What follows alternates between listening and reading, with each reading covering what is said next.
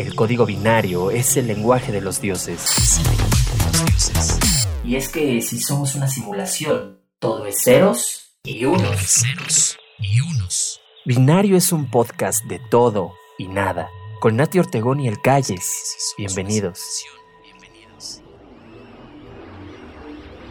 Saturday night. It's party time. Muy buenas tardes, noches, días, depende a qué hora nos escuchen las amabilidades de los podcasts. Primero que nada, saludar a todos los que están aquí en el espacio de Twitter, en vivo cuando estamos transmitiendo. Más bien grabando, los, grabamos a través de estos espacios de Twitter que se han vuelto muy populares. Recientemente ha habido cualquier cantidad de espacios y, cada vez había una curva ascendente eh, y ha, vino- ha venido eh, descendiendo recientemente, diríamos en términos financieros que se ha empinado la curva. No, es una, es una realidad, pero, pero seguimos aquí en estos espacios y haciendo binario eh, desde, pues desde estos espacios, grabándolo y después en, pos- en postproducción. Y posterior se puede escuchar a través de Spotify, se puede escuchar a través de Apple Podcast, a través de Anchor, a través de Amazon Podcast, prácticamente a través de todos lados. Y ya haber, habiendo dicho esta, esta introducción un poquito malograda, te saludo Nati, ¿cómo estás? Muy buenas tardes. Hola, buenas tardes, calles. Buenas tardes a todas y todos los que y las que nos escuchan. Muy feliz de estar aquí en un nuevo episodio trayendo un tema que nos parece interesante, relevante y que vamos a hablar eh, y a ver qué, qué nos trae esta conversación hoy. El tema está, está medio cachondo, Nati. Está medio cachondo porque es un tema eh, que me parece de pronto. mm, eh, no, no es tarde para abordarlo, pero eh, tal vez eh, debimos abordarlo más temprano y no nada más hablando de, binarios, sino en los espacios. Me parece que era un tema que debíamos charlar más temprano y mucho más a fondo. El tema en cuestión es Web3 y vamos a, tratar de girar en torno a la pregunta ¿te hará rico? No va a ser respondida al 100% porque es una pregunta con distintos matices, distintos ángulos, distintas profundidades y es muy complicado responderla eh, de forma tajante, pero eh, vamos a tratar de girar en torno a ello. Y antes que nada, me parece que hay que, que definir qué es Web3, Nati, ¿no? ¿Qué, qué- a qué nos referimos con Web3? ¿Tú, tú a qué, qué- qué entiendes por Web3, Nati? Bueno, pues yo no tengo una definición clara. Yo creo que es, un, es una expresión o un término que se ha ido manoseando mucho en estos días y que definitivamente creo que lo que voy a decir es una interpretación de todo lo que he escuchado, pero Web3 lo que hace es interacciones entre personas, pero que tienes que acceder a plataformas o cosas a través de una wallet o una billetera eh, donde tienes criptoactivos. Eso es lo que yo entiendo por Web3, es también la promesa de la descentralización. Creo que son muchas cosas que he oído al- alrededor de esta expresión o palabra Web3 y que definitivamente estaría muy interesante poder tener una claridad inicial. No sé si nos puedas tú ayudar a definirlo mejor para que a, pues a, a partir de esa definición podamos empezar esta conversación y que todas y todos estemos hablando en los mismos términos. Claro, sí, sí, Nati. Me parece que yo he sido un crítico a ultranza del término Web3 y me parece que hoy será el día en el que me retire la máscara y diga por qué he sido un crítico del concepto. Eh, y, no del concepto Web3 como tal, sino de la aplicación y la- la utilización que se ha hecho con, con relación al, al concepto. Primero, quiero darle estructura porque es un tema que va a tener eh, grados de profundidad y quiero darle una estructura. Primero quiero que atajemos el tema desde lo técnico, que en lo técnico no soy, no soy experto, lo conozco por encima, conozco los nombres de las piezas, pero no soy un experto para definir cada una de las piezas, en tanto no soy ni criptógrafo, no soy ni ingeniero, ni programador, ni, ni nada por el estilo. Entonces lo conozco, puedo hablar de ello, puedo, puedo delinearlo, pero no puedo profundizar en el tema. Después quiero hablar de la parte eh, discursiva, que ahí podemos profundizar un poquito más, toda la parte discursiva que incluye la parte eh, comercial, la parte eh, de que, dentro del discurso, estas narrativas o en inglés este storytelling, todos los productos que hay, todos los servicios que se están desarrollando, un poquito del DeFi, un poquito de, de, términos como NFT, términos como blockchain, de términos como, como DAOs, etcétera, etcétera, etcétera. Y luego me quiero ir a la parte ideológica, que es cómo se interpreta y cómo se utiliza en beneficio de este, este otro concepto que está dentro de Web3, o me parece que es lateral a Web3, que es comunidad. Entonces quiero que le demos esa, esa estructura hoy un poquito más estructurado porque me parece que el tema lo requiere. Y vamos a arrancar con la parte técnica, Nati, ¿te parece? Me parece perfecto, que eso yo no tengo tanta claridad y me parece que está muy bien empezar por ahí. Perfecto. Para hablar de Web3, primero tenemos que, cuando, cuando queremos desarrollar el número 3, primero tenemos que entender que eh, al número 3 le preceden un par, un par de números de sustancia y un cero, ¿no? Le, precede pues la inexistencia, que es el 0, y luego viene el 1 y el 2. Y hay que hablar de Web 1. Web 1 es desde el nacimiento de Internet como cuando se eh, nace, cuando Tim Berners presenta su proyecto por allá del 89, el famoso World, Wide Web. Ahí es cuando nace Web 1. Y la Web 1 es esta llamada web estática. ¿Qué es esta web estática? Bueno, eh, tiene algunas características como la necesidad de un modem para conectarnos, aquellos 56 kbps, que perdíamos el, uso de nuestros, de nuestros teléfonos en casa, la poca velocidad que había en aquella web 1, lo tardado que era cargar un sitio de internet. Todas esas características las tiene. Y ya en el, en el, en el face to face, en el cara a cara eh, con, con, la web, pues era una situación de eh, voy, consumo un contenido predefinido y me voy.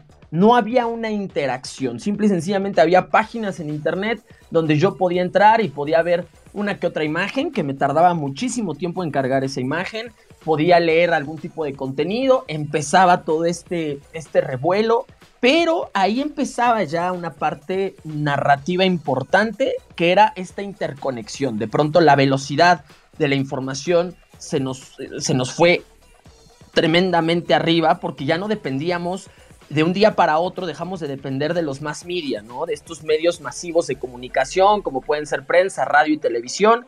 Y de pronto ya para leer una noticia no necesitábamos esperar hasta el noticiero de la noche, o al noticiero matutino, o al periódico de la tarde, o prender el radio, ¿no?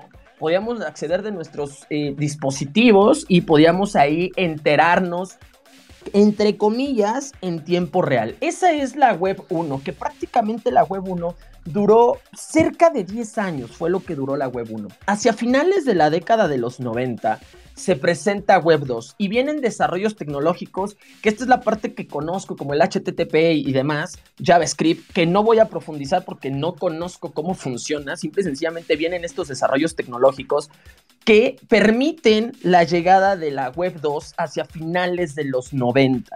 Con la llegada de la Web 2, la interacción, donde empieza a haber un poquito más de interacción de parte de los usuarios con foros de discusión, aquellos, aquel, aquel primero WordPress, aquel, aquel Hi-Fi, aquellas primeras redes sociales, el incipiente YouTube, eh, otro tipo de, de relacionamiento que se la llamó la web social, cuando de pronto dejamos de ser usuarios pasivos que estábamos detrás de una pantalla leyendo contenido que nos ponía eh, quien llevaba la, la, página que estuviésemos viendo, quien llevara el servidor que estuviésemos consumiendo.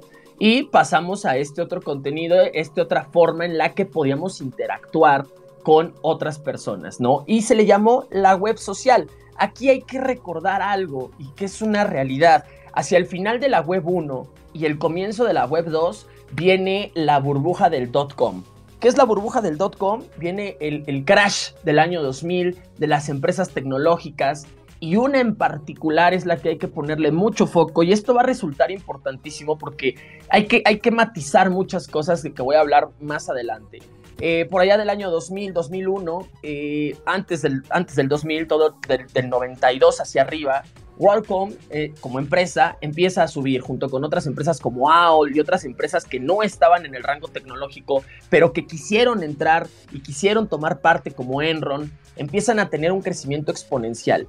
Y llega un punto donde estalla la burbuja y se vienen abajo muchísimas empresas y, sobre todo WCOM, que era el, el nombre de pizarra de WorldCom, eh, desaparece, es llamada fraude y muchísimos inversores quedan desilusionados y muchísima gente pensaba que era el fin no de las empresas que estaban representando en ese momento el desarrollo tecnológico que era Internet y que era Web 1, sino que pensaban que era el fin completamente de Internet, que Internet no iba a ir para más, que Internet se iba a caer, que eh, eh, era una moda que había pasado y había demostrado que era simple y sencillamente un tema ahí, eh, un, tipo de estafa, un tipo de esquema y esquema Ponzi y vino mucha, mucha crítica.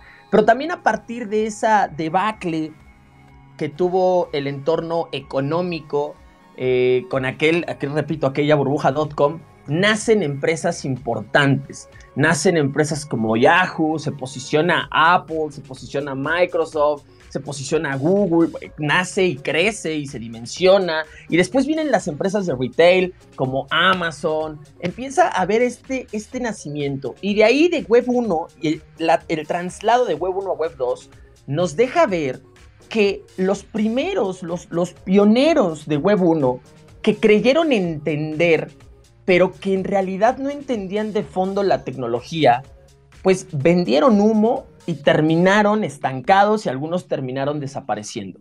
Y fue la segunda camada de esa Web 1 que la entendió y perfeccionó su hacer en Web 2, la que a la fecha, a la fecha hoy sigue, sigue gobernando el entorno tecnológico y de, y de web, ¿no? Hablamos del famoso FANG, Facebook, Amazon, recientemente se incluyó Netflix, eh, que Netflix de nueva cuenta es uno de los últimos eh, todo el tema del cloud, streaming y demás es de las últimas tecnologías implementadas en Web 2, eh, eh, junto con el Shared Economy, ¿no? esta, esta parte de la economía compartida y demás. Es, es, de las últimas tecnologías, de los últimos usos que se, que se implementan en Web 2. Hoy en día siguen siendo las empresas punteras. Y ya estamos ahí en ese proceso de Web 2. ¿Y qué fue Web 2 y cómo fue la transacción de Web 1 a Web 2? Pues fue gradual, no fue un momento de que decías, bueno, ya esta página ya es web 2 y esta página es web 1. No, fue muy gradual, de pronto empezaron a haber foros de discusión dentro de las páginas, había, estaban las páginas y existía su foro y te podías meter al foro y en el foro había tópicos te metías al tópico que te interesaba y empezabas a comentar y nacen páginas como Forshan, nacen páginas como Taringa, nacen páginas, eh, eh, el incipiente Reddit, ¿no? Cuando recién empezaba y empezamos con estas dinámicas. Luego viene todo el, tema de los blogs, donde podíamos ya empezar a escribir nuestra historia, empezar a escribir, y ahí empiezan a nacer los primeros influencers. En Web 2 es cuando de pronto empiezan a aparecer estas figuras que parece, eh, parecen ser parece un neocaudillaje, ¿no? De pronto eh, eh, eh, la figura pública, el líder de opinión, empieza a tambalearse de los medios de comunicación masivos y empieza a transformarse en estas figuras que las empieza a empoderar su comunidad, ¿no? La gente que consume ese contenido, que ve estos foros, que ve este, que empieza a entender la dinámica de Web 2 y empiezan a empoderarse y empiezan a darse este tipo de fenómenos. Web 2 dura pues prácticamente eh, estamos hablando de pues, algunos años, quizá 15 años en lo que estuvimos muy metidos en Web 2. Hubo varios desarrollos, repito, entre ellos los últimos fue Shared Economy, entender, entender esto como la economía compartida, fenómenos como eh, Airbnb, como Uber, como eh, todas las aplicaciones de, de, reparto de comida, etcétera, etcétera, etcétera. Y todo el cloud, todo el cloud, eh, el cloud gaming, el streaming, todo este, este, eh, ¿cómo llamarlo? Todo este contenido que de pronto está en la nube y que empieza a solucionar problemas de accesibilidad para el usuario. De pronto eh, se dan cuenta que pues no todos los usuarios pueden llegar al mismo nivel de consumo porque no todos tienen la misma capacidad en sus equipos computacionales, se dan cuenta también de que la piratería es un gran problema y vienen, vienen a resolver algunos problemas con estas tarifas mensuales, con este, eh, estas rentas de equipos a distancia, etcétera, etcétera, etcétera. Y todo eso nos lo brinda Web 2. Y luego ya viene esto de Web3, que el término lo acuña o, lo nombra por primera vez un periodista neoyorquino que lleva, que se llama, ah, se me olvidó su nombre, John Markov. Eh, él es el primero que menciona esto de Web3. Y ya, ¿qué es Web3? Hay que tomar esto con muchas, muchas pinzas porque es la fusión de cuatro tecnologías principales, Nati. La primera de ellas, diría yo, que es la Semantic Web. Eh, ¿Qué es Semantic? Semantic La web semántica. Ahorita la voy, a, la voy a describir un poco porque tiene que ver incluso con temas eh, filosóficos de ontología y demás. Eh, para la comprensión de las relaciones en significado y significante. Entonces es uno de ellos. Luego tiene que ver, por supuesto, el Big Data. El Big Data es otra de las, de las tecnologías que está muy aplicada, que está muy seguida. Luego eh, tiene que ver también la inteligencia artificial. Y luego nos metemos con temas de blockchain. Esas cuatro tecnologías son las que están detrás de Web 3.0. Y aquí es donde ya voy a explicar técnicamente qué es Web 3.0. Bueno, primero que nada hay que entender la semantic web o la web semántica. ¿Qué sucedía hace unos años? Que eso ya lo vivimos hoy. Eso quiero dejarlo muy claro. Ya estamos en ese punto. Y estamos en ese punto quizás hace, ese cinco años, porque eh, el Semantic Web lo proponen desde el año 97 y lo propone también Tim Berners. Berners es quien dice esto de la Semantic Web. ¿Y qué es lo que sucede y cómo funciona? Eh, vamos por poner un ejemplo. Si hoy buscamos en Google el César más grande de Roma, hoy nos arroja el resultado de eh, eh, Julio César, ¿no? Pero porque hoy ya tenemos esta web semántica que se pone a analizar los metadatos y pone a contextualizar el texto completo para darte la búsqueda más precisa con base a la conjunción de palabras que utilizaste.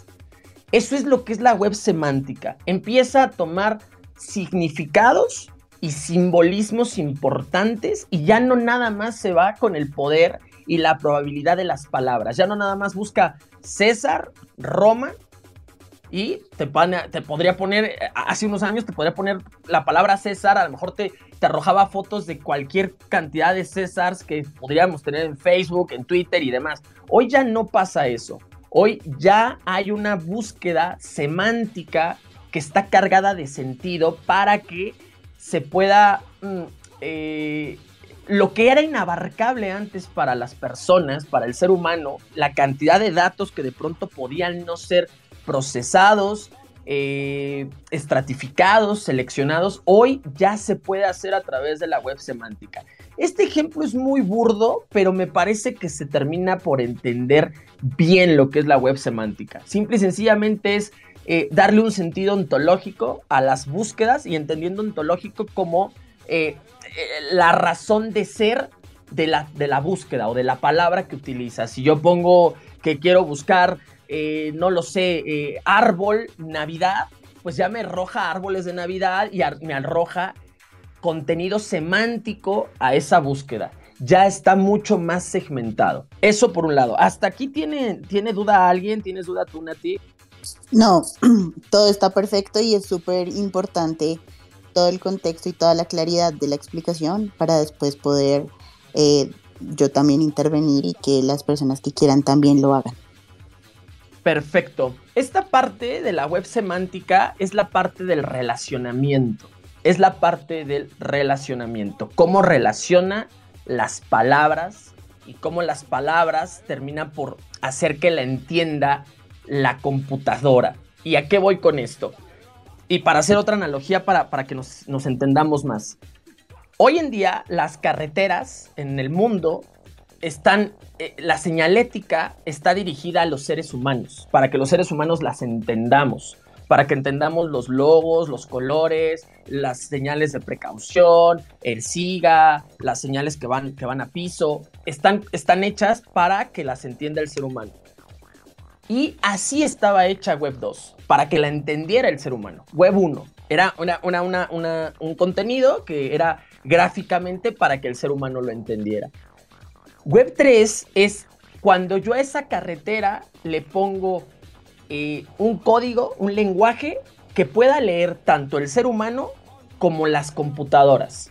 A esa carretera ahora ya le pongo un código para que la computadora también pueda leerlo y pueda identificar mejor las señales que hay y al yo hacer una búsqueda, al yo hacer eh, una navegación, pues todo esto ya sea mucho más eh, localizado, mucho, mucho más preciso. Eso es en relación a la web semántica. Luego nos vamos con la inteligencia artificial. No, vámonos con el Big Data. El Big Data es este, esta, esta área de, de, la analítica de datos, de las matemáticas y de la ley de los grandes números de probabilidad y estadística, de la acumulación de datos y luego la predicción de probables escenarios, la prospección. Hay una película que lleva por nombre, si no mal recuerdo, Moneyball, eh, eh, que en la que sale Brad Pitt, que es un libro, pero el libro no lo he leído, solo he visto la película, eh, en la que ejemplifican de manera muy lúdica lo que es el Big Data. La película se trata de que un chico llega a trabajar con, con Brad Pitt y le comienza a decir que hay datos que se pueden tomar en cuenta para construir un equipo de mejor forma porque lo colocas a jugadores que no son tan caros, pero que en esa actividad en particular van a ser muy buenos, ¿no? Eh, por ejemplo, un bateador, por ejemplo, eh, un catcher, por ejemplo, no sé de béisbol, pero un primera base, un segunda base. El caso es que lo que te deja saber el Big Data es, te da muchos números datos que eh, humanamente no son controlables, no son tan fácil de controlar, pero que a través de procesos computacionales y de algoritmos se pueden sacar conclusiones. Eso es el Big Data. Ahí hay importancia porque cuando combinamos el Big Data con la web semántica, tenemos mucha fuerza de, eh, de predicción y de relacionamiento. Tenemos muchísimos datos, tenemos muchísimas eh, probabilidades, muchísimas estadísticas y luego con la semántica, luego dándole sentido a las palabras, relacionándolas entre ellas, tomando en cuenta la sintaxis, los significados, los significantes, podemos arrojar o puede la Web3 arrojar muchos mejores eh, resultados para el internauta. Luego ahora sí viene la parte de la inteligencia artificial. Y la inteligencia artificial aquí eh, eh, toma un papel, eh, el Big Data toma el papel de la recolección, mientras el, el, Semantic Web o la web semántica toma el papel del relacionamiento, este toma la parte de la recolección la recolección en, en, el Big Data. Y luego, en el procesamiento duro del dato es donde entra la inteligencia artificial. Ahí es donde está completamente aplicada. Hay diferentes cosas porque también podríamos hablar de inteligencia artificial aplicada ya en blockchain y, dApps o aplicaciones normales que están utilizando blockchain para alimentarse, para entrenar estos, estos softwares, pero como está aplicada hoy es para también tratar de calcular en función eh, de las probabilidades, las estadísticas, para juntar tanto el Big Data como el semantic web o, la web semántica, tratar de juntarlas y que esa cantidad de datos y de cálculos y de, relacionamiento los termine por procesar la inteligencia artificial. Y ahí es donde es la tercera pata de este, de este banco llamado Web3. Y luego se adiciona y con esta última adición, que tampoco es nueva, hay que recordar que blockchain eh, estalla y no porque haya sido el invento en ese momento, porque ya se venía trabajando años atrás, pero en 2009 sale el white paper de Satoshi Nakamoto, desconocido Satoshi Nakamoto o, un ente por ahí un poquito etéreo, eh, en el que nos habla del peer-to-peer, del eh, intercambio entre iguales, y nos habla de un concepto que se llama blockchain. Y aquí es donde hasta recientes un par de años atrás estalla ya el concepto como Web3 y se asimila mucho más. Web3 se utilizó hace cerca de 10 años ya y no funcionó, no se quedó grabado. Parecía que los desarrollos que existían hasta ese momento no estaban dando el brinco para que la gente terminara por asimilarlo y terminara por decir, sí, sí es una revolución, ¿no? Y cuando viene ya este tema de blockchain, que implica descentralización es cuando las personas lo asumen ya como una revolución. Hay que tomar en cuenta que blockchain, tiene, eh, a, mi, gusto, tiene tres características que son eh, fundamental mencionar. La primero, la inmutabilidad. Segundo, lo público.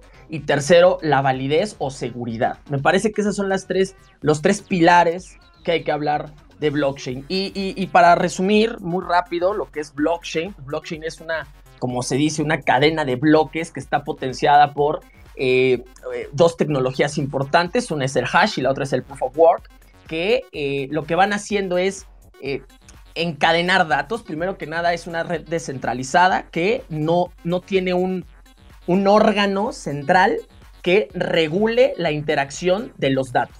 Es decir, los datos que esa red genera no van a parar a, un servidor que los regule, sino que se distribuyen en todos los nodos. Eso, eso es así. Y luego, ¿cómo nos organizamos? Esa parte es muy importante. ¿Cómo voy a organizar yo todos estos datos tomando en cuenta tiempos y formas. Y es ahí que se empaquetan los datos para poder organizarlos. Y ahí se forman los bloques.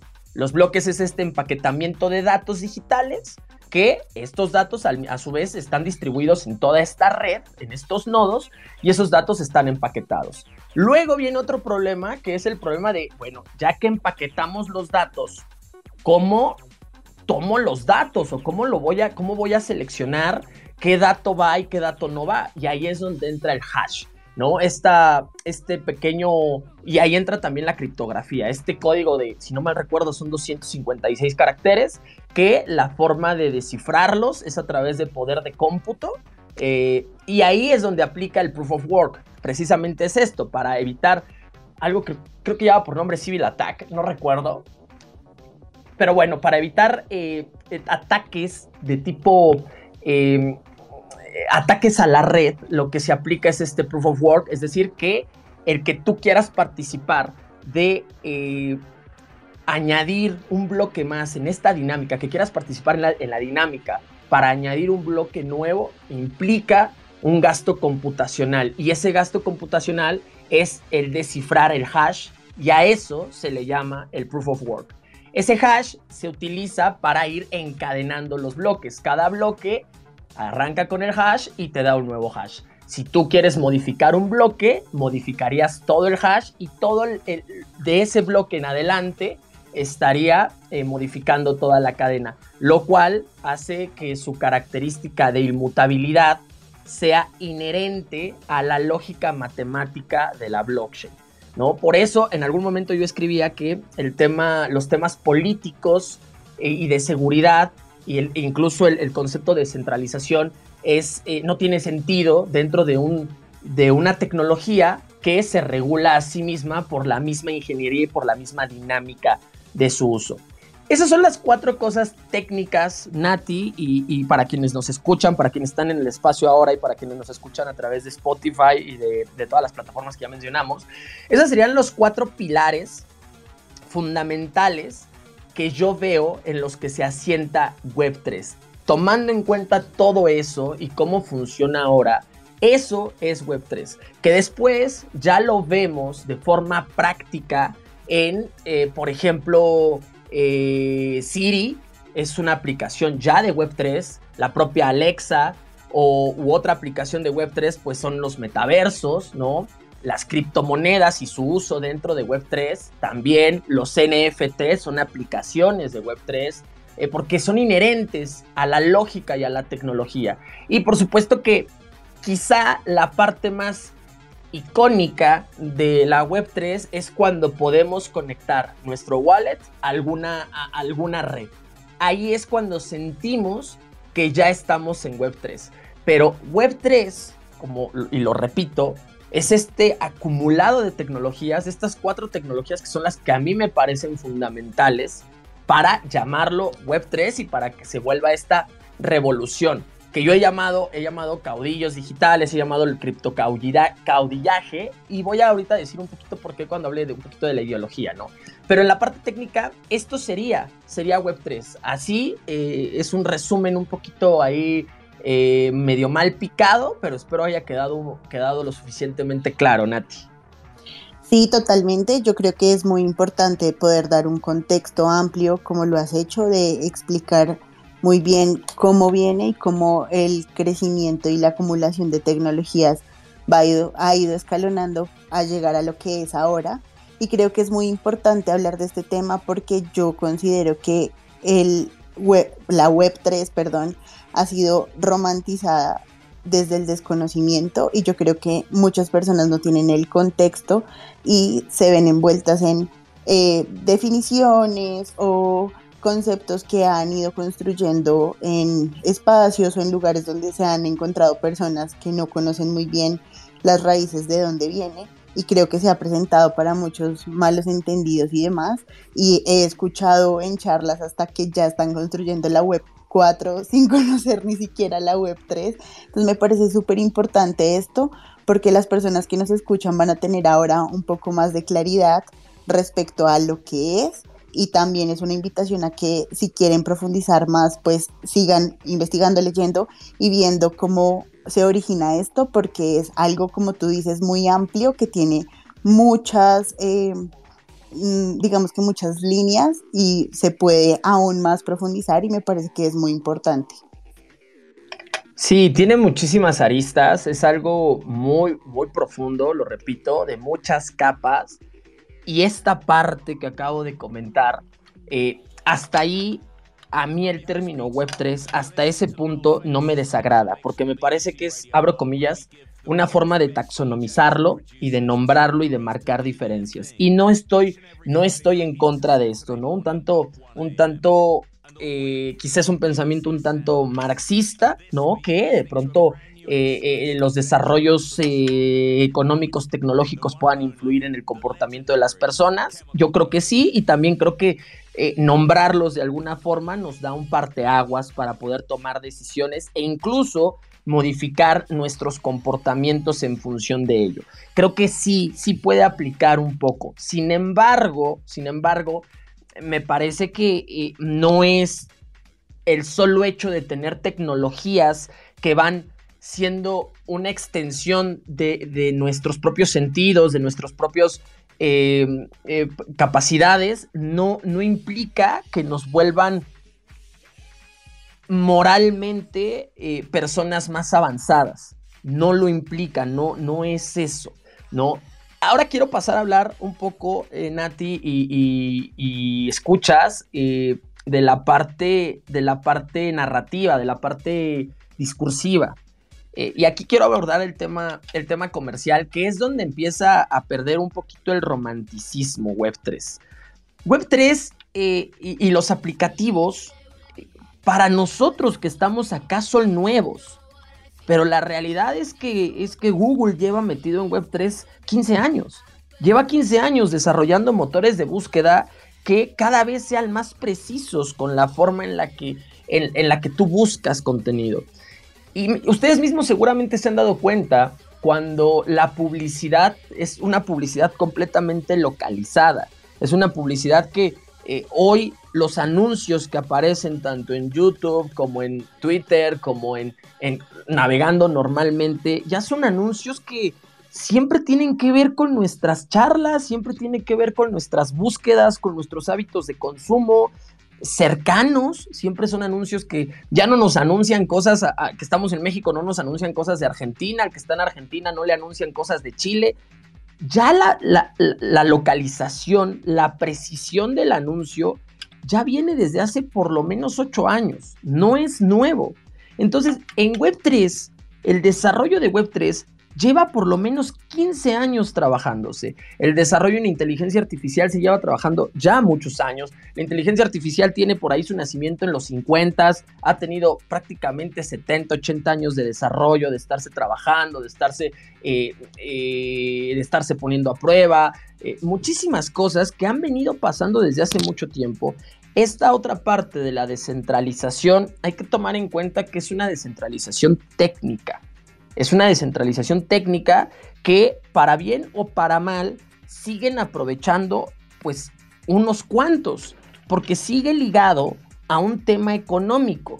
No hay una forma al día de hoy de deslindar lo económico de, lo, de lo, comercial, de, la toma de decisiones. Porque a fin de cuentas, así yo esté plantado en Web3, si yo no tengo pesos, dólares, eh, la moneda de su preferencia, si yo no la tengo, Yo no me puedo hacer de dinero descentralizado. Yo no lo puedo hacer. Si yo quiero hacerme de, de, estos tokens descentralizados, tengo que tener un poder adquisitivo centralizado. Y de momento no parece haber una solución para ese problema de inequidad estructural económica. Y no es la solución Web3, no lo es. Y aquí es donde entramos en este discurso que es un discurso inherente ya a Web3 y es un discurso que eh, eh, sobrepasa el romanticismo de Web3. Quienes están mejor posicionados hoy en este, en este entorno son las mismas empresas de siempre. Ojo, puede suceder el mismo efecto que pasó en el 2000 con el dotcom. Es muy posible que de nueva cuenta venga una debacle y que se repitió en, en el 2010 y a lo mejor de nueva cuenta venga y las empresas que hoy se posicionaron en Web 2 y que aprovecharon el inicio de Web 3, es probable que no lo hayan entendido y es probable que emerjan nuevas empresas en Web 3. Pero también es probable que esas empresas terminen, um, ¿cómo llamarlo? Terminen replicando prácticas anteriores. Por poner un ejemplo ahorita que es inherente a, la parte discursiva. Eh, acaba de proponer Vitalik, uno de los, de los desarrolladores de la red Ethereum, acaba de proponer algo que lleva por nombre SBT. ¿Qué es el SBT? Es un Soulbound eh, Token. ¿Qué es esto? Bueno, hay un problema inherente de seguridad en lo que es la descentralización, que es una de las características de Web3. No es la única, pero es, la, es una y me parece que discursivamente hablando es la más importante, la descentralización. ¿Qué sucede con la descentralización? Cuando nosotros no tenemos una institución que regule, tenemos libertad, tanto nosotros como los malintencionados. ¿no? No hay una institución y entonces no hay eh, un, eje que vigile. No hay alguien a quien darle la queja, no hay alguien que nos cuide para bien ni para mal. No lo hay. Entonces eso implica muchos riesgos, implica que esto sea Wild Wild West, ¿no? Implica que esto sea eh, una selva, una selva de, muchísimo, de muchísimo riesgo. Entonces, por ejemplo, podemos tomar ejemplos como lo que ha sucedido con, varios proyectos de NFTs, con varios eh, proyectos de colectibles, lo que sucede con un rug lo que sucede eh, con el pump and dump, lo, que sucede con muchas estafas que se han dado, lo que sucede con los hackeos a cuenta, los hackeos a exchange centralizados. O sea, hay muchos riesgos que son muy costosos, porque de pronto cuando se habla de estos riesgos se habla de es que puedes perder tus tokens sí, perder tokens es igual a perder dinero y, cantidades importantes de dinero, ¿no? Y que de pronto una falla estructural o que la falta de un organismo centralizado sea una de las causas de la pérdida de ese dinero implica retos, implica algo que hay que resolver. Y ahí es donde Vitalik plantea el SBT, el Soul, Soul Bound Token que eh, breviario cultural, el SBT está tomado, su nombre está inspirado en objetos ligados al alma eh, de World of Warcraft o que también hay en Diablo. Objetos que no puedes transferir, objetos que están ligados a tu, a, tu identidad, ¿no? No puedes tú hacer eh, trade con esos objetos, simple y sencillamente los tienes para ti y están ligados a ti y de ahí Vitalik toma la inspiración del nombre y les pone así Soulbound eh, tokens. ¿Y qué son estos tokens? Bueno, son NFTs que van a estar ligados a tu identidad. Y entonces vamos a tener que ligar nuestras identidades a la blockchain. Y de pronto se presentan algunos conflictos, como hacer pública mi identidad y perder el anonimato. Y se presentan algunas soluciones, como por ejemplo subir un hash y que ese hash esté ligado a mis datos. Entonces, pues no es público mi dato y lo que es público es mi hash, ¿no? El número que va a estar ligado a mis datos que van a estar en un servidor aparte de lo que es la blockchain. Y entonces ahí nos encontramos con que, pues, volvemos a la centralización, porque nuestros datos estarán en un servidor centralizado, ¿no? Y nos encontramos con determinadas situaciones bien complejas, como por ejemplo, si yo ligo mi identidad a un SBT, a un token, ¿qué, qué implica? Pues implica muchísimas cosas. Primero que nada, y, y la primera queja es, de pronto se vuelve un control social, como este control social que tienen los chinos, ¿no? En el que, bueno, te, van te vamos dando puntos en función de tu comportamiento, en función de tus transacciones, en función de todo lo que hagas, te acumula, hay un puntaje. Bueno, pues de pronto el SBT pareciera que va a tener una dinámica de estas características. Hace unos días yo publicaba, imaginemos que de pronto en la blockchain eh, podemos registrarnos para eh, arrendar un, un, inmueble, para arrendar un departamento, una casa, donde vivir, un techo donde vivir, donde dormir. Y de pronto, pues nos dicen, sí, pero tienes que estar ligado a un SBT para que sepamos que tú, calles, eres calles. Entonces, lígalo, nosotros te lo vamos a dar y ahí vamos a estar revisando tus transacciones, eh, cuánto dinero mueves, qué compras, qué no compras, qué contenido subes, qué no subes, todo lo que esté ligado ahí te va a aportar un sistema de puntaje. Y después, con base en esos datos, yo voy a decidir primero si te rento o no y después el costo de ese arrendamiento. Y así nos podemos ir para muchos otros escenarios, por ejemplo, créditos, ¿no? Que de pronto las DeFi te puedan dar un crédito a ciegas, entre comillas, con base en, el en tu comportamiento registrado en la blockchain, en tu comportamiento no nada más de tus transacciones, no nada más de tus montos, sino también de lo que escribas quizá, ¿no? Todo estará ligado y todo estará, todo será visible. Y aquí caemos en, en temas bien complicados, porque pues sí entramos en este, sistema, en este sistema de control social. Y entonces, esta descentralización utópica, pues pasa a ser una forma de control social de la gente, vigilando a la gente en función de aquellos que tienen recursos que la gente necesita.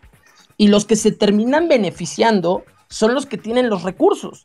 Quien puede comprar X cantidad de inmuebles y después rentarlos. Ese es el que se termina beneficiando y ahora ya ni siquiera tiene que hacer costos ni gastos de investigación, de administración, de absolutamente nada. Simple y sencillamente se va a la blockchain y la blockchain le dice, no, este tiene una calificación, por poner un ejemplo, tiene una calificación naranja. ¿no? Donde tenemos un arco iris de colores y donde si eres el rosita eres el más, este, el, mejor, pero si eres el rojo así eh, oscuro sangre eres el peor. Entonces ahí nos damos cuenta que se tratan de implementar soluciones de seguridad porque por supuesto que esto también nos previene de que estas personas que se dedican a estar construyendo proyectos para robar, para hacer rug pulls constantemente y que lo han tomado como una forma de vida, no puedan hacerlo más porque ahora los proyectos vamos a tener una forma de validar la seguridad. ¿Qué forma? Pues decir, a ver, este proyecto está ligado a una persona con su SBT, con su Soulbomb Token. Sí. Ah, bueno, entonces ahí puedo ver qué ha hecho este, esta persona. Ah, no, mira, ha participado en esto, ha subido estos videos, ha tenido éxito aquí, ha tenido éxito acá, es una persona eh, éticamente correcta. Bueno, entonces sí voy a confiar en su proyecto ah, no, esta persona no tiene SBT, entonces ya no confío en su proyecto. Y ahí tenemos un caso de uso aplicado bastante bueno, es la realidad es que es bueno, sí, pero con las otras contras que ya mencioné desde el principio. Entonces, esta parte discursiva es fundamental, es vital, porque por ahí esto que parece, en esencia, pareciera ser la liberación, la web de la descentralización, por ahí se vuelve la web del autocontrol de la población, la gente, cuidando a la misma gente a través de la blockchain.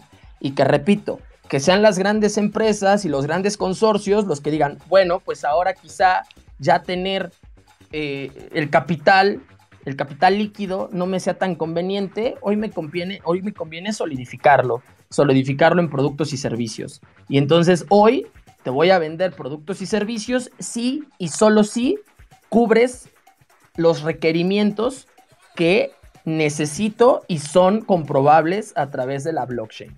Entonces, cuidado, porque ahí hay un tema discursivo bien peligroso y que yo podría decir que por ahí muchos se van a querer ir, muchos se van a querer ir. Totalmente de acuerdo. Yo creo que cuando las cosas están en evidencia, cuando todo es público, cuando todo se ve, lo que hablabas de poder, la transparencia que tiene blockchain, de, ah, pues, no sé, poder ver todas las transacciones y demás, también pues hace que cosas que no estén bien queden en evidencia y muy seguramente eso no va, eso va a hacer que otras personas no entren o también puede ser que muchas personas encuentren las formas de, eh, no sé, como hacer de las suyas aún estando eh, públicos y creo que eso también es un reto eh, porque puede pasar siempre para lo bueno hay lo malo y creo que no se puede desconocer. Mira, eh, Nati, la teoría acá es, eh, es virtualmente imposible eh, modificar, mutar, dañar una Entre más grande es la blockchain, más difícil es poder, poder hacerle daño. Entre más poder de cómputo combinado tienes, más, es más complicado hacerlo, ¿no? A esto se le llama el ataque del 51%. Tienes que tener un poder de procesamiento 51% más, más alto tu, poder de procesamiento tiene que ser eh, eh, un poquito superior al poder de procesamiento de los buenos para poder eh, hacer algo en contra de cualquier, de cualquier blockchain. Sin embargo, repito, quizá no es desde el usuario, desde el que viene, es probable que venga el ataque, sino desde la propia estructura. La propia estructura no es el discurso la narrativa no es, eh, no es tan rosa, no es tan, no es tan linda, no es tan pastel, no es tan arcoíris. Hay muchas cosas detrás que se tienen que revisar, que se tienen que checar, que se tienen que leer, que se tienen que profundizar. Y de pronto nos vamos con la parte ideológica, dogmática. Y aquí es donde ya quiero entrar en esa parte, ¿no? Que es precisamente la, la que, eh, con base en esta parte eh, discursiva, es por lo que la parte ideológica, dogmática, no me termina de cerrar. Porque, ¿qué pasa con la parte ideológica dogmática? Que nosotros, la mayoría, hemos asimilado Web3 a partir de una, eh, eh, de una idea dogmática que es el WAGMI. ¿Y dogmática por qué? Porque se repite y, y creo que se hace, creo que hoy ya se está haciendo más un ejercicio de cuestionarse, pero no se estaba haciendo simple y sencillamente era repetir el WAGMI, repetir el todos lo vamos a lograr a manera de acción, a manera de dogma, de bueno, todos lo vamos a lograr. Sí, ¿cómo? ¿Por qué? Bueno, eso no importa. Simple y sencillamente es tirar buena vibra, es eh, programarnos que todo va a funcionar y que todo va a ir bien. Y no va por ahí. Eso es una inyección ideológica, dogmática, repito, ¿no? Donde es evidente que algunas personas se empiezan a posicionar. Es evidente que esto al ser una... Vamos a comprar la narrativa de que es una revolución. Y al ser una revolución em, comienzan a aparecer determinados caudillos. Y, el caudillaje es un fenómeno que eh, empodera a algunos actores sociales que se identifican con la población con un gran número de población, con un gran número de comunidad. Vamos a cambiar el término de población con comunidad. Son actores a los cuales la comunidad empodera y posiciona. Y dice, bueno, es que yo le voy a creer a Calles, ¿no? Porque eh, Calles tiene su podcast y porque Calles sube videos y porque yo le voy a creer. Sí, pero eh, a fin de cuentas Calles no es dueño de la verdad, ni, ni tiene todo el conocimiento, pero ni cerca, pero ni cerca pero de, repente es más fácil, es más sencillo eh, eh, caer en estos sesgos de confirmación, ¿no? En estos sesgos en los que yo quiero creer eso y aquellos que refuercen lo que yo quiero creer es a los que voy a seguir. Y por supuesto que cuando tenemos una narrativa eh, de, ¿cómo llamarlo? Mm, una narrativa de falsa positividad. Esta narrativa de sí, vamos todos adelante, de Club de los Optimistas. Esta narrativa optimista.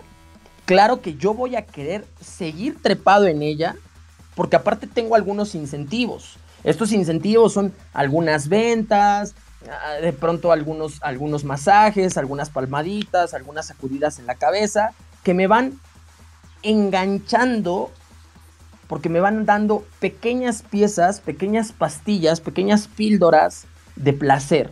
Y entonces me, me, sigo enganchando con esta ideología y la empiezo a replicar, y la empiezo a replicar, y luego la hago a forma de dogma, porque no la cuestiono.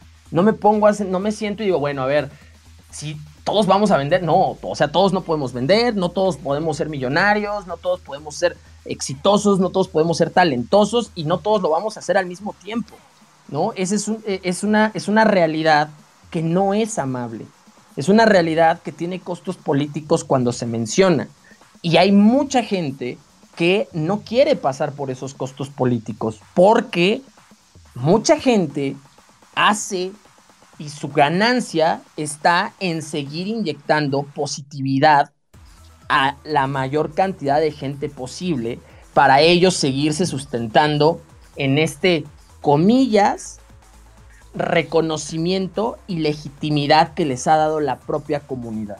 A estos es a los que yo he llamado estos criptocaudillos, ¿no? Que algunos, algunos lo harán bien y harán, harán conciencia con su, con su auditorio, con sus seguidores, con, como le quieran llamar, pero algunos otros se beneficiarán de estas narrativas, continuarán vendiendo humo con relación a Web3, continuarán descalificando todo lo que vaya en contra de su discurso y con argumentos bien sencillos como, no, es que eso que estás diciendo es muy Web 2. En Web 3 las cosas son diferentes. Pero cuando uno cuestiona qué es Web 3, no saben qué es Web3 porque simple y sencillamente son caudillos que han sabido decirle a la comunidad lo que la comunidad quiere creer. Es simple y sencillo eso. Han sabido endulzarle al oído a una comunidad que quiere ser engañada y que, repito, podemos irnos a hablar un poquito más técnicos, podemos irnos a finanzas conductuales y podemos hablar un poquito de, de estos sesgos que tengo sesgo de anclaje, que tengo efecto de anclaje, que tengo sesgo de confirmación, que tengo sesgo de figura. Y simple y sencillamente es gente que se ha dado cuenta y esa gente pues se va enriqueciendo desde negocios y desde la ilusión de aquellos que anhelan creer. De ahí la importancia para mí de hacer un espacio hablando de Web3, porque ya lo tenía atorado desde hace mucho tiempo, Nati, porque es algo que yo vengo criticando hace tres o cuatro meses. ¿Por qué? Porque cuando me he sentado a charlar con, personas de qué entiendes por Web3, me doy cuenta que la respuesta es descentralización, DeFi, libertad financiera. Uh, uh, no, ¿eh? La libertad financiera está muy lejos, muy lejos de la descentralización técnica que implica blockchain. Está muy lejos. Totalmente de acuerdo contigo. Creo que tocamos un tema que es muy importante y es la comunidad y como Web3 es la promesa de el te hará rico, todos lo vamos a lograr y demás.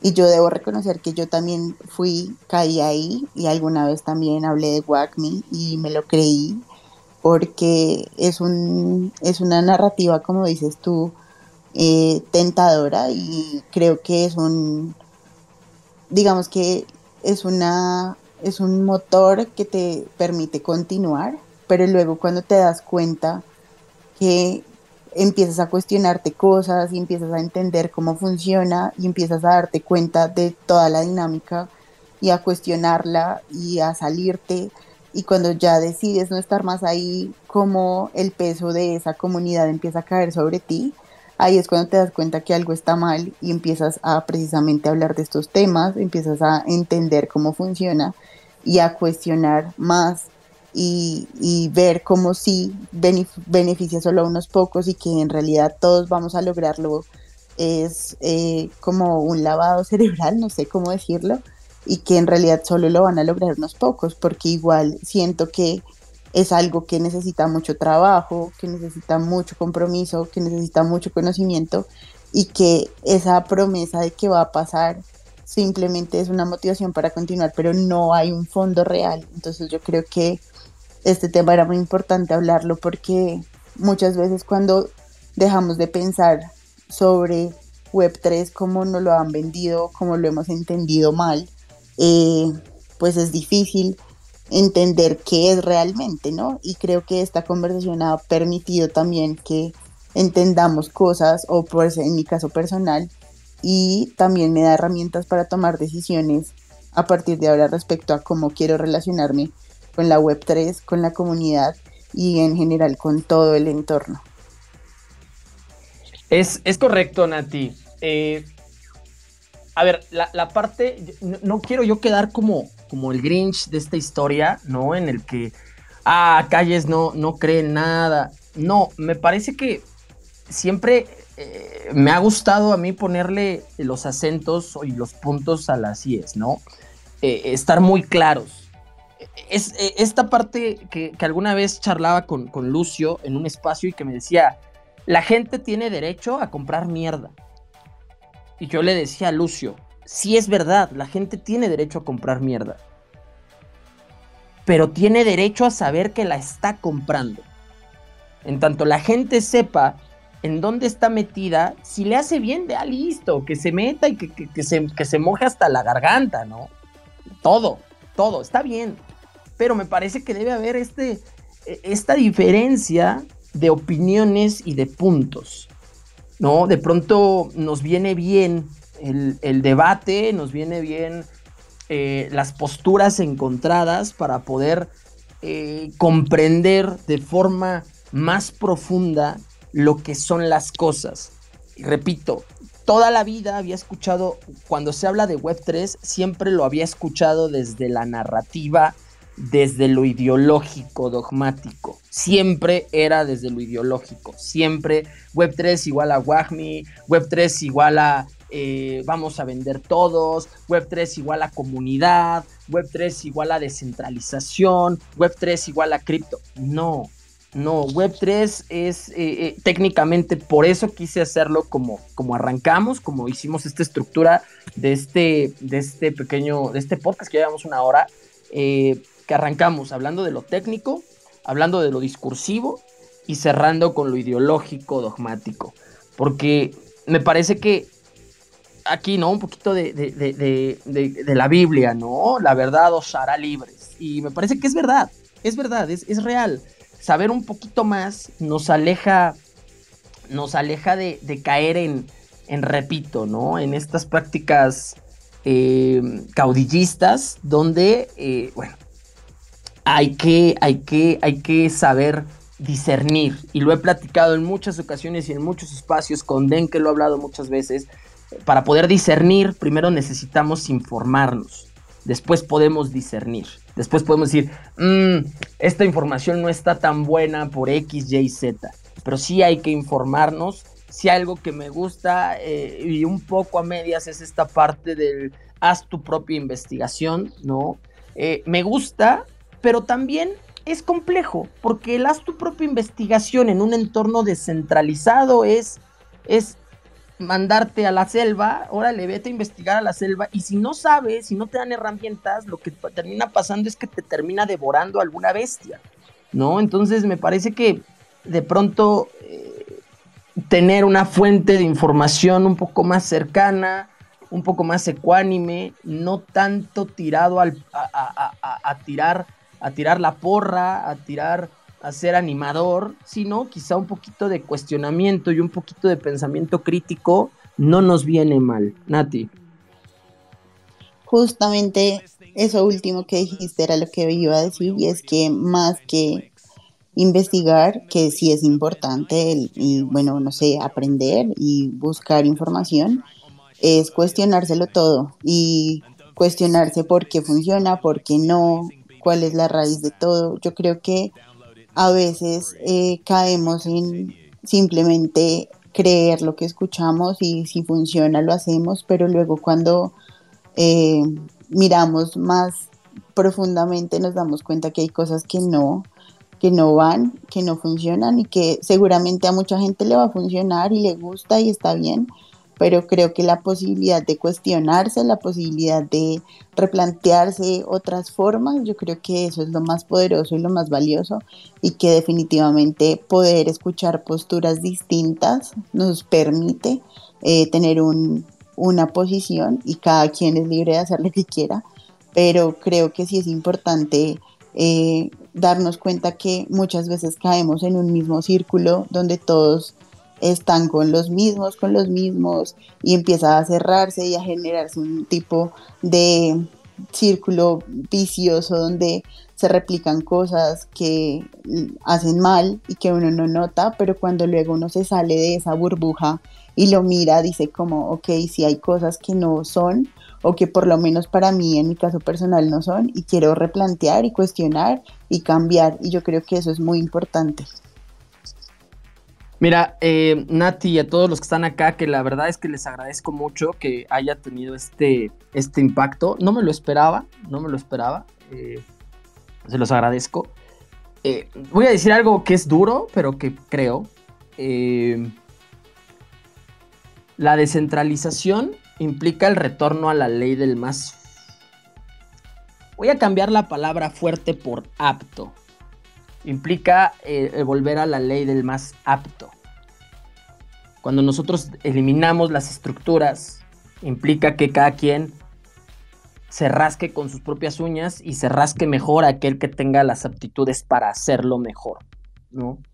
Eso implica una vuelta a la época cavernaria, implica muchas cosas por el estilo, implica que tengamos comportamientos tribales, implica que comencemos a hacer eh, eh, eh, tribus, un poquito de tribus, empiecen a posicionarse, de nueva cuenta nuevos líderes, se empiecen a construir pensamientos mágicos en torno a lo que quiere creer la gente, en torno a lo que se puede, lo que no se explica, se empieza a tener fe y empiezan a hacer este, estos fenómenos sociales ontológicos y antropológicos del comportamiento humano social.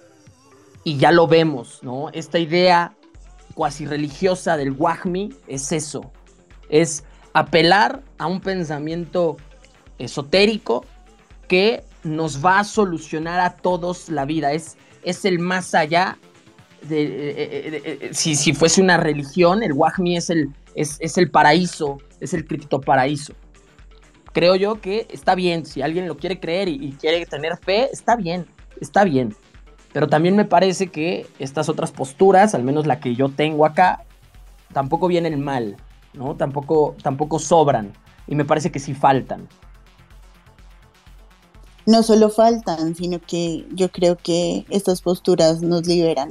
Porque yo sí siento que el WAGMI tiene una carga muy fuerte de mantenerte siempre arriba, de con la actitud del positivismo, de el ayudar siempre y a veces es como si vamos a ayudarnos y sí, yo soy una persona que ayuda, pero también hay que pensar en uno mismo y creo que de verdad eh, el cuestionarse todas estas cosas nos dan la posibilidad de ser un poco más críticos con lo que hacemos, con lo que queremos, ver si esto en realidad es lo que nos gusta, si no, creo que idealizar algo eh, nos condena y creo que el poder hablar de estos temas abiertamente, el poder entender el contexto, el poder tener otra forma de ver las cosas también nos permite otras que desconocíamos o que no habíamos visto, habíamos ignorado y creo que eso es muy poderoso. Así es, Nati. Eh, respondiendo eh, la pregunta de si Web3 nos hará ricos, me parece que habrá gente que aprenda a manejarse en este entorno, habrá gente que se enriquezca por la mala, habrá gente que se enriquezca por la buena, habrá gente que azarosamente se enriquezca y habrá gente que se enriquezca con base en mucho trabajo. No será distinto de Web 2, no será distinto de Web 1, no será distinto eh, de la revolución industrial, no será distinto del feudalismo, no será distinto. Simple y sencillamente se demarcarán, se destacarán aquellos que tengan las aptitudes para hacerlo. Y, si un único consejo les puedo dar, y, y es muy probable que esté equivocado, es rompan el círculo. Se los digo así con todo mi ser, rompan el círculo. Rompan ese círculo cerrado que, hemos construido, ese círculo eh, en el que es los mismos con los mismos, esa microeconomía circular que se ha construido, hay que romperla. Salgan a buscar, salgan a, presionar, salgan a evangelizar, si ustedes quieren, afuera, porque lo que se hace acá en NFT como un caso de uso, como, como un instrumento perteneciente a Web3, y quienes hacen arte tienen mucho que decir, muchísimo que decir. En otra ocasión he dicho por qué el artista que utiliza el NFT como un medio de distribución se tiene que despegar de los NFTeros. Lo he dicho en otros espacios. No lo voy a decir aquí porque no me no corresponde hoy. Pero lo he dicho.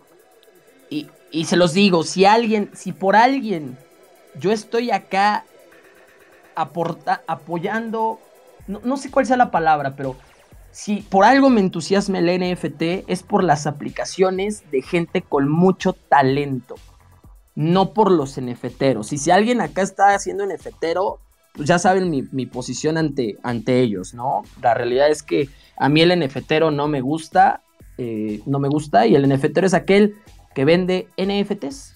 Ese es el NFTero. Para mí el artista no. El artista simple y sencillamente utiliza el NFT como un medio de distribución, ¿no?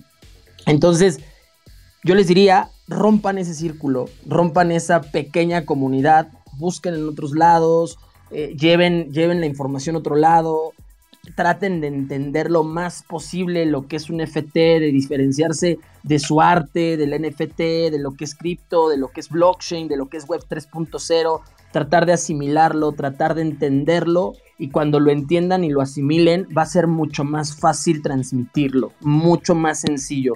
Es una escalera, es tecnologías, es Web3, es blockchain, es cripto, eh, después vienen, eh, después del cripto viene blockchain, después de blockchain vienen casos de uso como criptomonedas, como altcoins, como shitcoins, como NFTs, como SBTs, etcétera, etcétera, etcétera. Pero se los digo, traten de esta otra parte y esta otra narrativa de acá siempre hay información nueva es mentira. No siempre hay información nueva.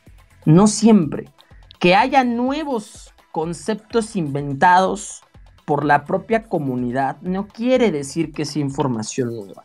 Todo lo que yo vine a decir acá son cosas que se encuentran desde hace 10 años en Internet. No es nuevo. No es nuevo. Lo que realmente importa no es nuevo, no es nuevo, está ahí, se puede leer, se puede entender.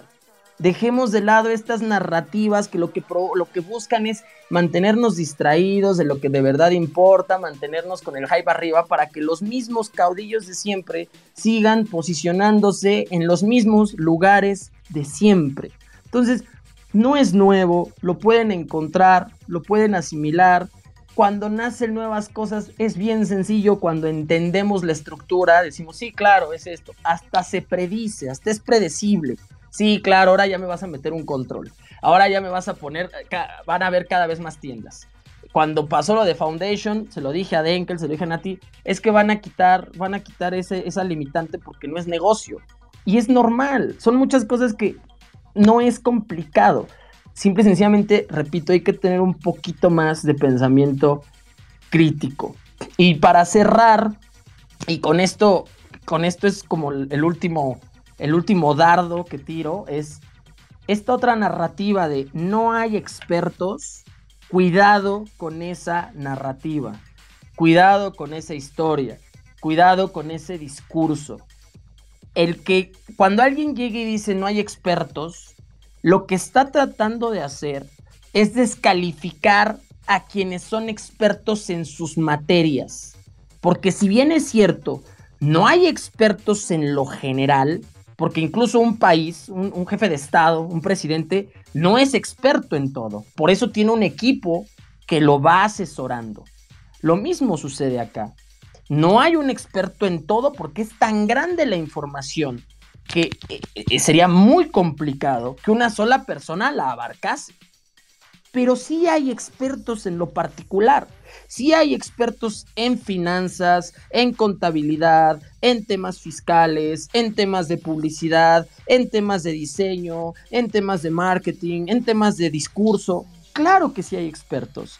Y cuando yo me subo a una tarima a hablar de todo, bajo mis términos, mis condiciones y mis conveniencias, y tiro este de no hay expertos, lo que hago es descalificar a todo el que después venga y me diga, oye, yo creo que lo que estás diciendo con relación a Bitcoin, con relación a Ether, con relación a esto, al otro, está mal por estas razones. Es que no hay expertos. Es que eso es Web 2. No, no. Expertos sí hay. Expertos sí hay. En temas particulares, por supuesto que hay expertos. Entonces, tengan también ya cuidado con esas narrativas, porque son narrativas que me cansé de escuchar. Junto con la de no son consejos financieros. Nos tiramos tres horas hablando de finanzas y después, no, pero no son consejos financieros. Ya, ya, ya, ya. Simple y sencillamente eso. Ojalá, ojalá alguien le, sirva, ojalá alguien eh, asuma una postura más crítica con esta charla y, bueno, con este podcast. Y nada, eh, agradecerles, agradecerte, Nati. Calles, muchas gracias a ti por compartir toda esta información, por habernos hecho eh, un, una explicación más detallada de lo que es Web3, una explicación coherente que en realidad eh, agradezco porque siento que da herramientas también para muchas cosas. También con haber puesto aquí lo del tema de comunidad, lo de WAGMI, lo de cómo eh, vamos construyendo nosotros nuestro propio camino. Yo creo que eh, yo como consejo les digo que de verdad cuestionenlo todo, eh, no traguen entero, pregunten a las personas que conocen, intenten buscar información que yo sé que es difícil como dice Calles, pero intenten tener varios puntos de vista, salgan de la burbuja. Yo eh, sé que es difícil, lo he hecho y tiene un costo, pero estoy dispuesta a pagarlo. Creo que las personas que eh, más podemos, por decirlo de alguna forma, disfrutar esto de la Web3 es cuando estamos aquí porque queremos aprender. Igual todas las personas tienen sus motivaciones y está bien. Creo que eh, esto es una, un lugar para que se vayan con más preguntas que respuestas para que eh, ojalá les haya servido en algo lo que compartimos en este podcast, más calles que yo, que él sabe más de esto, y agradecerte a ti y a todas las personas que vinieron y e hicieron parte de este espacio. Muchísimas si alguien, gracias. Si alguien tiene duda, eh, todavía nos podemos quedar unos minutos más. Si alguien tiene duda o comentario, eh, sí, sí podemos extendernos un poquillo más. No, pero no sé si alguien tenga duda, comentario, queja, sugerencia, mentada de madre, jalada de huevos, no sé. Eh, muchas felicidades, Calle Sinati, por este podcast. La verdad es que no, nunca había escuchado un discurso en este space y te felicito, Calles.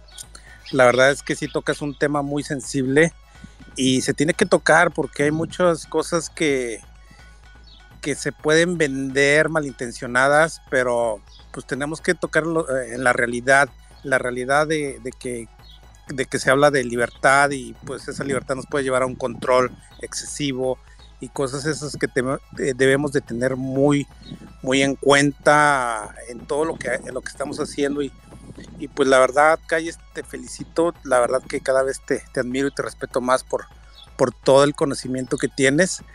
algunas cosas estaré de acuerdo contigo y otras no, pero como quiera, este, te admiro por todo lo, lo, que, lo que tienes y, y son muy pocas las cosas que estoy que no concuerdo contigo, muy muy pocas, en la gran mayoría que te he escuchado concuerdo mucho contigo. Felicidades. No, gracias Abraham, gracias, gracias y, siempre estamos ahí para, para, la charlita y sí, claro, siempre, siempre con, conmigo, siempre la, eh, la disidencia siempre es un camino y me parece que es el camino adecuado, e intercambiar puntos de vista. Siempre lo he dicho, no soy dueño de la verdad ni cerca, ni cerca, ni cerca. Simple y sencillamente eh, trato de tener un pensamiento un poquito más, más crítico al respecto, pero, pero siempre abierto al, diálogo, al debate, al intercambio de ideas, Abraham, siempre. Y el, respeto es mutuo y la admiración es mutua. Denkel subió. Denkel, ¿cómo estás? Buenas tardes. Buenas tardes, buenas tardes Natalie, buenas tardes Calle, buenas tardes todos, todas. Qué bien, primero que bien la concurrencia al espacio, merecida y mucho más también. Em, sí, sí, comentar algo breve. Esto de las palabras, mm, descentralización, este, como cualquier otra palabra, está vacía de significado si no se pone en contexto y si no se, si no se revisa de dónde viene esa palabra, ¿verdad? Podríamos decir libertad, ¿no? Que, bella palabra, cómo suena bien, cómo atrae a la gente que escuche esa palabra. y empezamos a andar de qué libertad estamos hablando y tal vez estamos hablando de libertad de, de dejar eh, a una familia en la calle sin ninguna indemnización, por ejemplo. O estamos hablando también de la libertad de subir los precios de los alimentos básicos sin ninguna justificación o un argumento sólido. Podemos hablar de muchas libertades. Tendríamos que ver de qué libertad estamos hablando y de qué descentralización estamos hablando y de qué transparencia estamos hablando. Acá apuntamos cuando hablamos de transparencia. A terminar con la vida privada, por ejemplo, mm, o a ver qué transacciones hace cada uno, este, y cómo las lleva adelante, etcétera, etcétera. Cada palabra, que, este, sobre todo las más lindas, las que más se escuchan en, los entornos web 3, eh, merece ser analizada. Merece ser analizada a ver de qué, de qué realmente estamos hablando, con descentralización y con transparencia. Y mm, eh, la invitación es la de siempre, y, pienso esto, la invitación es la de siempre, analizar eso, a revisar entre todos, ayudarnos, los que más o menos este, tenemos ganas de entender un poco más de qué se trata esto, más allá de los discursos predominantes. Y, y algo. Hace meses, como bien decís, que venimos hablando de estos temas. Y, pienso esto, me obliga a pensar esto. Si un mamífero calvo como yo, que lo que más o menos hace bien es hacer algún dibujito, se dio cuenta de esto hace tiempo, junto contigo, Calles, que sos un youtuber y un twitcher, no, mentira, es broma. Em, es que no era tan difícil darse cuenta, honestamente. Eh, no, está tan bien armado. La verdad, esto es, bien claro. Y, y casualmente las personas que aún al día de la fecha, que un poco han ayornado el discurso, ¿no? pero las personas que ya son casi instituciones, vos les llamabas los cripto caudillos, son los que más se han visto beneficiados, muy, muy similar a, a estos esquemas tipo mm, BioGreen o los productos de eh, vender, convencer a otros vendedores y salgan todos a vender juntos, este, pertenezcan a, nuestra, eh, a nuestra comunidad, etcétera, etcétera. Casualmente esa gente se ha beneficiado enormemente, enormemente de este tipo de discurso. Y como decís vos, Calle, salir, salir del círculo, ¿no? Como lo planteaba también Natalie, que le hemos hablado también este, con, con sus sutilezas. Me parece un ejercicio sano. Sano. En lo particular he dejado de seguir a todos estos este, líderes, a todos. Los dejé de seguir. Algunos incluso hasta me di el, gusto de bloquearlos eh, para no tener más novedades de la gente que se beneficia a costa de la incredulidad de los demás. Eso me, parece que está muy mal, ya sea la Web 3, ya sea una religión, ya sea una secta, en lo que sea. La gente que se, se beneficia de, la necesidad de los demás de creer en algo me parece totalmente deplorable. Entonces, este, dejar de, repetir ese discurso, pensarlo, pensarlo, dejar de eh, ser un factor de institucionalización de esa institución y ver para dónde nos movemos y qué es lo que realmente queremos. Eso es súper interesante, súper sano y agradezco, agradezco, agradezco un montón. Celebro que haya tanta gente escuchándolos, celebro el éxito merecidísimo y, mucho más que deberían tener también en, Colombia con el podcast y bueno, el saludo afectuoso de siempre y el aprecio de siempre. Gracias, Denkel. Muchas gracias por, tus palabras. Concuerdo. Llevamos, llevamos meses charlándolo. Y, la realidad es que a mí me alegra mucho que eh, en esta ocasión haya, haya tanto interés. Eh, quizá tenga que ver con mi título clickbaitero, ¿no? Y vinieron genuinamente a ver si les daba la fórmula para hacerse ricos. A lo mejor, a lo mejor. Pero yo creo que ya varios sabían que, mi opinión al respecto, ¿no? Y sabían que aquí veníamos a tirar piñas. Subió por ahí NFT Garden de nuevo. NFT Garden, ¿estás por ahí o estás chileando? Sí, no, hola, buenas noches. Hola, buenas noches, no sé si me oyen. Te escuchamos, NFT Garden. Déjame, déjame escuchar a Nati velozmente y voy contigo.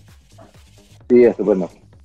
Gracias, Denkel, por haber subido, aportar a esta conversación que ya hemos tenido antes creo que es muy importante ponerla sobre la mesa y ponerla eh, para que más y más personas puedan eh, escuchar esta posición, esta opinión, esta forma de ver, esta, esta, bueno, no sé, ya como lo estoy repitiendo, ya no sé ni qué iba a decir. Lo que quería decir es que esto va a estar en podcast, eh, va a estar grabado y va a estar disponible para que las personas que eh, quieran lo puedan compartir, lo puedan volver a escuchar y puedan eh, volver a, sí, a, escuchar todo lo que se habla acá. Ya era eso. Es correcto, Nati, es correcto. Eh, Garden, te escuchamos, ahora sí. Vale, nada, encantado. ¿Me oyen, verdad? Fuerte y claro. Vale, fantástico. Nada, eh, saludarles desde España, decirles que efectivamente Dani también me ha parecido estupenda la, charla. Eh, que bueno, que mm, eh, yo por mi parte he pasado por, muchos de los pasos que, comentabas antes, de bueno, de estudiar eh, toda la tecnología, de ver cuáles son sus pros y sus contras. Y, y bueno, que después, bueno, he pasado también por, eh, evangelizar. Es un tema muy complicado. Aquí en España eh, hay que contar con que llevamos un retraso importante eh, con respecto a otros países y, el mercado está muy verde, muy verde, muy verde. Cuando me refiero a mercado me refiero a la gente en general, ¿verdad? Y, bueno, para ello, para, para intentar comunicar cómo funciona la, la tecnología. Y aquí eh, en otro día, otro día explicaré un poco eh, cómo funciona una de, mis colecciones de NFT, que ya sé que hay algunos eh, detractores por aquí de las colecciones de NFT, pero una de ellas es educativa y pretende un poco... Garden, Garden, yo mismo soy, soy detractor de las colecciones y el espacio no es para, no es para, no es para, no es para chilear, pero vamos a hacer una cosa. Déjame cerrar el podcast y, escuchamos y nos metemos en una charla con relación a tu proyecto. ¿Te parece? Fantástico, fantástico. Sí, por eso decía que no, era. Pero déjame cerrar el podcast. Déjame cerrarlo. encantado. Vale. Sí, gracias. Nati, este, pues vamos a, vamos a cerrarlo. Vamos a cerrar el podcast. Eh, eh, pues nada, agradeciéndole a todos los que estuvieron por acá. Voy a cerrar el podcast, pero me voy a quedar en el espacio. Voy a quedar en el espacio un, momento más, no sé qué tanto. Eh, pero bueno, eh, gracias que estuvieron por acá. Nati, ¿te quieres despedir? Claro que sí, muchas gracias a todas y todos por estar acá, por escucharnos eh, a través de Spotify o cualquier eh, aplicación de podcast que nos estén escuchando. Gracias por compartir nuestro contenido y vamos a seguir eh, aquí hablando de muchos temas que esperamos les interesen y que les sirvan para lo que sea que estén haciendo. Listo, pues muchas gracias también eh, de mi parte a la gente que lo ve por que estuvo acá en el espacio, a todos, a todos agradecerles. Por aquí en el espacio está Denkel, está Aira, ahí para que, para que lo sigan, está Alan, está Dan, está Will, está Esther, está Abraham. Eh, ahí pueden seguirme, pueden seguirme a mí, a, arroba calles, eh, si alguien no me sigue.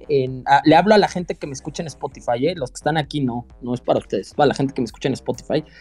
Eh, y de ahí pueden localizar a los que les estoy mencionando. Repito, está Denkel, está Aira, está Alan, está eh, Dan Hobbit, está Abraham, está Steven Pinker, está Esther, está Angélica.